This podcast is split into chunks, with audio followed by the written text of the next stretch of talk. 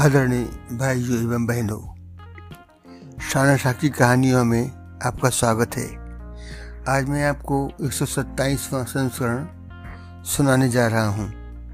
कहानी में क्रोध एवं संयम के परिणाम पर प्रकाश डाला गया है। आगे बिहार राज्य में मिथिला के सहरसा जिले में मेरजी गांव स्थित है। वहाँ संस्कृत एवं मीमांसा के प्रसिद्ध विद्वान मंडन मिश्र कुमारिल भट्ट के शिष्य रहते थे।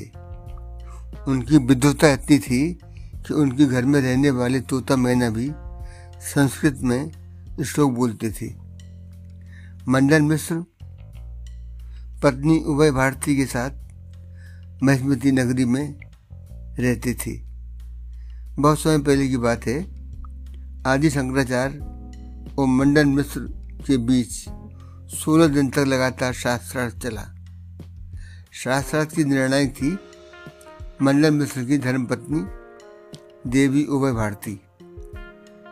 अचानक किन्हीं कारणों से देवी उभय भारती को किसी आवश्यक कार्य से कुछ देर को बाहर जाना पड़ गया, लेकिन जाने से पहले उभय भारती ने दोनों ही विद्वानों के गले में एक फूल माला डालते हुए कहा था, ये दोनों मालाएं ही मेरी अनुपस्थिति में आपकी हार और जीत का फैसला करेंगी।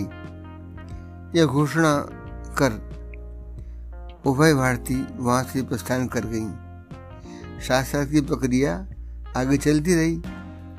कुछ देर बाद उभय भारती अपना कार्य निपटाकर वापस लौट आईं।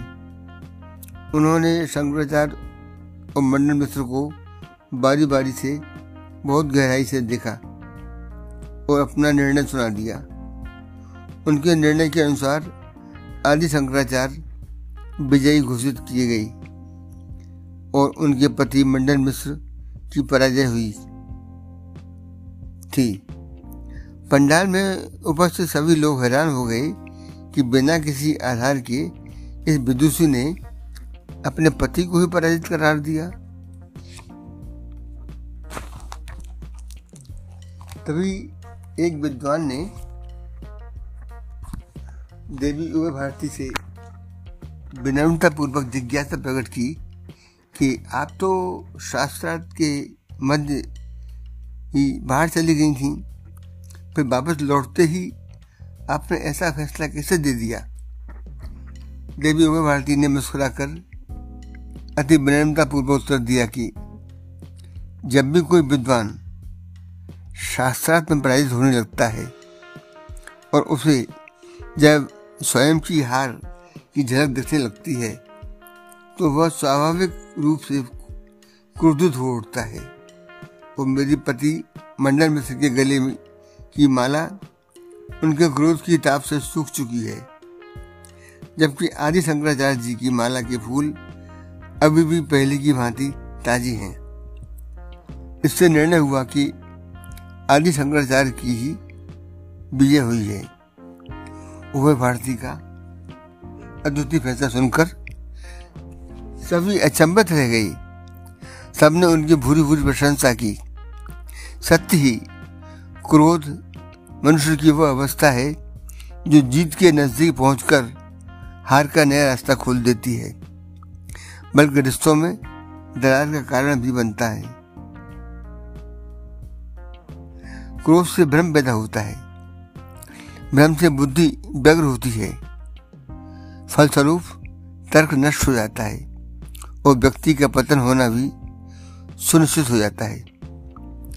पुनः विदुषी उभय भारती ने आदि शंकराचार्य से विनम्रतापूर्वक निवेदन किया कि चूँकि मंडन मिश्र विवाहित हैं, हम दोनों मिलकर अर्धनारीश्वर की तरह एक इकाई बनाती हैं, अतः आपने अभी आधे भाग को ही हराया है। अभी मुझसे शास्त्रार्थ करना शेष है। शंकराचार्य जी ने उनकी चुनौती स्वीकार की। दोनों के बीच जीवन जगत के प्रश्नोत्तर हुए।